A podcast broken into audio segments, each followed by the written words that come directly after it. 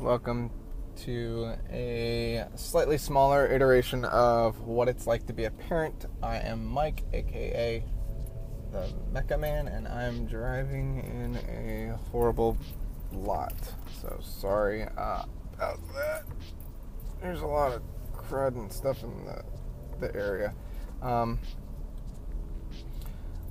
I've been having some difficulty getting to the podcast, uh, and so I feel like a driving method um, with a stationary camera, not in the line of sight, uh, would be a better setup for me to be able to do. As I adjust AC. Um, but yeah, uh, kind of the reason why I'm doing this this one, uh, especially, um, I had to do something that I I fully don't agree with, but it took me a little bit to come to okay with, um, and that's pets. Um, I personally do have two cats. We have, you know, the little one as well. Uh, and we found uh, this dog close to where we live. Uh, we picked it up. We kind of took it in for a little bit, uh, not even a month, uh, which is kind of why I haven't been doing because we moved and then we had uh, my wife's school started back up, so her job started again, uh, and then the dog. And so with all that those changes, it was making it hard for me to do the podcast. Um, but we we had this dog. Um, sorry for the bumps. It's it's on a stand. Uh, we had this dog, and for about a month we're trying to make it work. We're trying to make it work because we're fostering to take care of this dog. We're trying to make it work. And lo and behold, it comes to a point where it was too much stress for us because she was still technically a puppy. Where my wife would get up in the middle of the night to let the dog out, which having a child, you already know that's nothing new. Uh, and then after that, you're sitting there going, well, okay, what, what else could have been wrong that you have to have this puppy?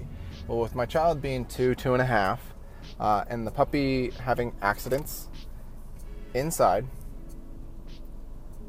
having to clean up the accidents between when we get home and before we put the child to bed was causing a lot of stress on us. Uh, because as the child is very curious as to what is this brown thing? That shouldn't be here on the floor. Uh, and so the child would want to pick it up, or the dog would go on the child's toys, and we don't know until all of a sudden we are cleaning it up. And it's like that right there is building stress and anxiety because we don't want our child, this is how we live, we don't want our child to have to touch dog pee. We don't want our child to have to touch dog poo.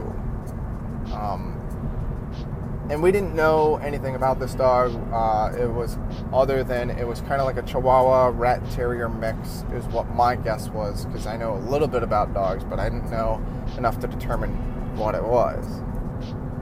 So it's very hyper, it's very loving, it's very endearing, and I told my wife because I knew in my gut right away that we, because my wife just started work for about a month, we were getting into a rhythm of that.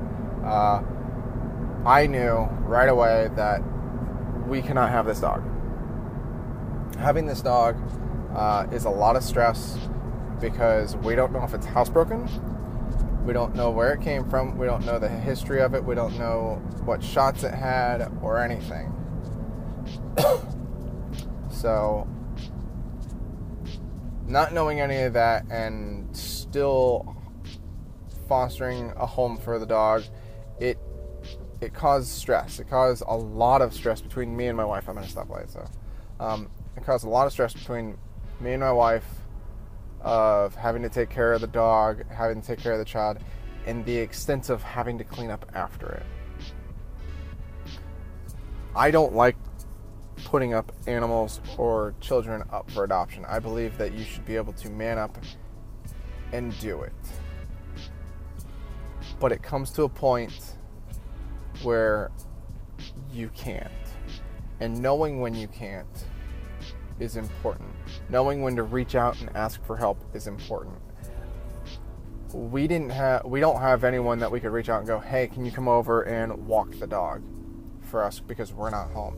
We had, by the way, we had the dog in a crate. I don't believe of having a dog in a crate is a good idea. I, I personally don't, but we had to. Uh, the dog was very sneaky, was able to jump and climb baby gates. Uh, so we had the dog in a crate.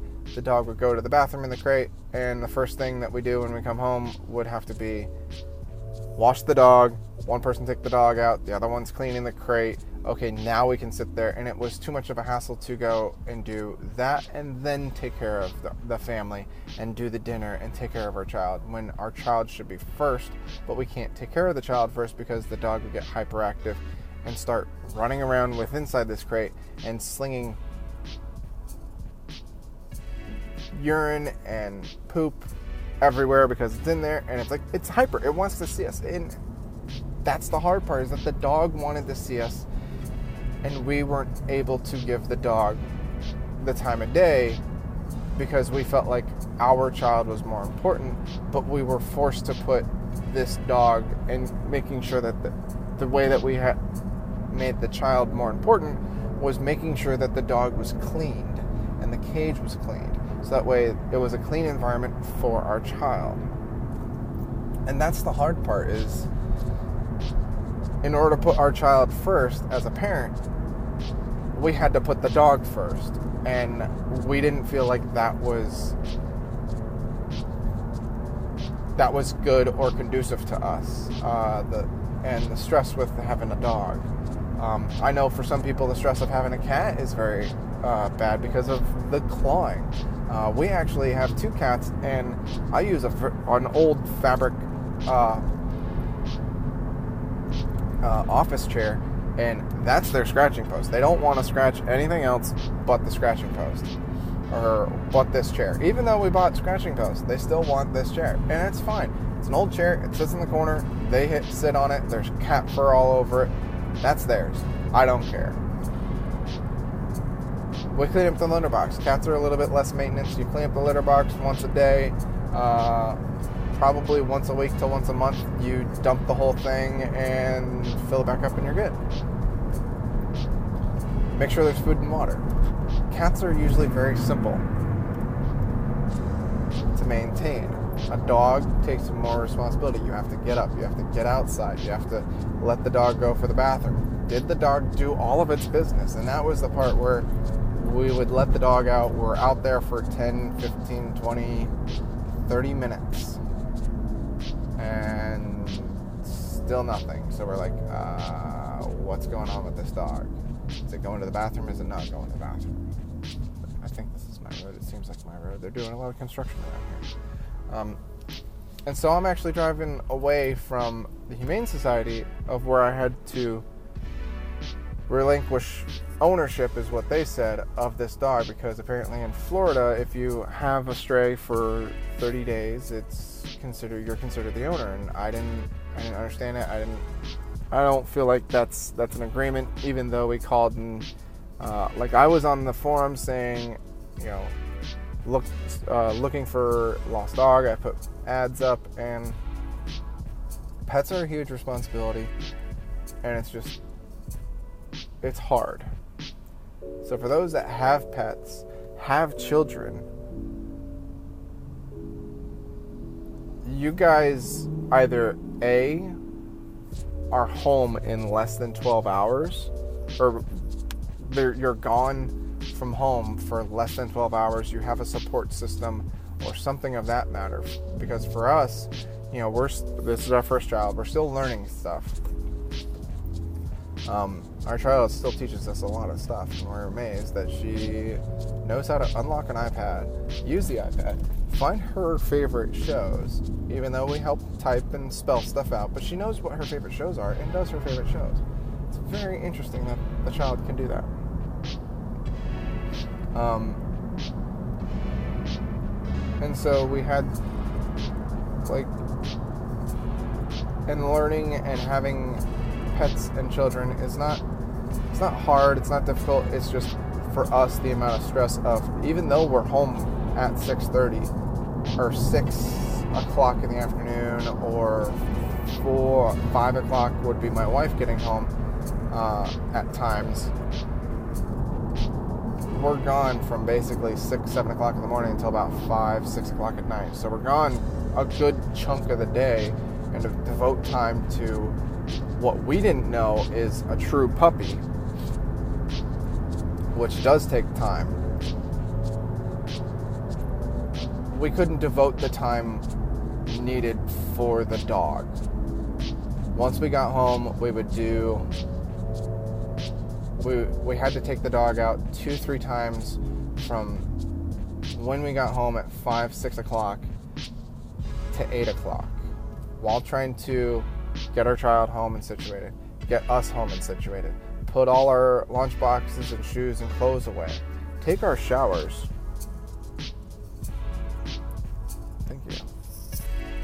Take our showers um, phone just said 20% uh, take our showers give our child a bath cook dinner, clean up dinner, put our child to bed. It was that was too much, and we had to throw in the towel. As much as that sucks and is very painful, uh, I was be- I'm being reaffirmed by the Humane Society that because she's such a young age, she will still find a home. Um, because she's under six months, is what they said. So I was like, wow, really? We didn't know that. Um, but we tried to give her the love and attention that she needed, that she was required, and it was too much for us. So, my thoughts about this are I don't like giving up anything for adoption. I feel like you need to work hard to get everything that is needed. Uh, that adoption should not be an option is my like setting the the child or the dog or the pet or the bird like I don't feel like putting things up for adoption should be an option. That's my mom. that's my thought. That's how I feel I was raised. Um, that you need to man up and do your job. For us, we manned up, we tried to do the job, and we couldn't sustain the job. It was causing too much conflict between me and my wife, us and our child, the the other pets. It was it was too much for what we had going on and we had to give in, but we gave in the smart way. By either asking for help or what we did is we knew that taking the dog to a humane society, a no kill shelter, we knew that we would be doing the right thing. And doing the right thing is important to you, to your mental health, to your child. And you know, there's another day that we will we will have another dog. But for us where we're at physically in reference to our jobs because I travel an hour one way, close to an hour one way, my wife travels about 30 minutes to an hour one way to and from work. That that, that right there is a lot. Uh, and so it's just I want to put forth and give you guys a heads up of ask for help. Don't be afraid to ask for help. As parents, as possible parents, as seasoned parents, as my mom wants to put it, don't be afraid to ask for help. Know when you need to ask for help and do research on the avenues that you need for help. So I'm going to leave everyone with that because my phone's starting to die. Um, I'd like to say also, I'm sorry for not putting out any other podcasts. I had one in store uh, right as we were getting ready to move for the thoughts and minds of, know, a pregnant woman before she's going to give birth. Um, she already had two kids, uh, but the timing for our scheduling did not match up, and she already had the child.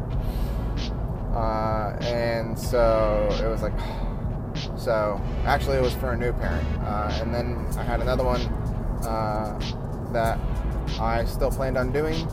I just need to get back into the swing of things and uh, set up an interview with her. So But I am Mike, your host, aka the Mecha Man. Uh, this will be on my YouTube channel uh, for video if you're watching this. If you're not watching this and you're listening on uh, uh, podcast services, uh, I do do Twitch streams, live streaming. If you don't know what that is, uh, you can Google it. If not, uh, and, and if that's not your cup of tea, don't worry. Um, this is a podcast all about what it's like to be a parent. Thank you guys for listening. Uh, please rate, subscribe, and give it a thumbs up. Let other people know uh, about the podcast, other parents, other possible parents. Uh, and yeah, thank you guys so much. Peace.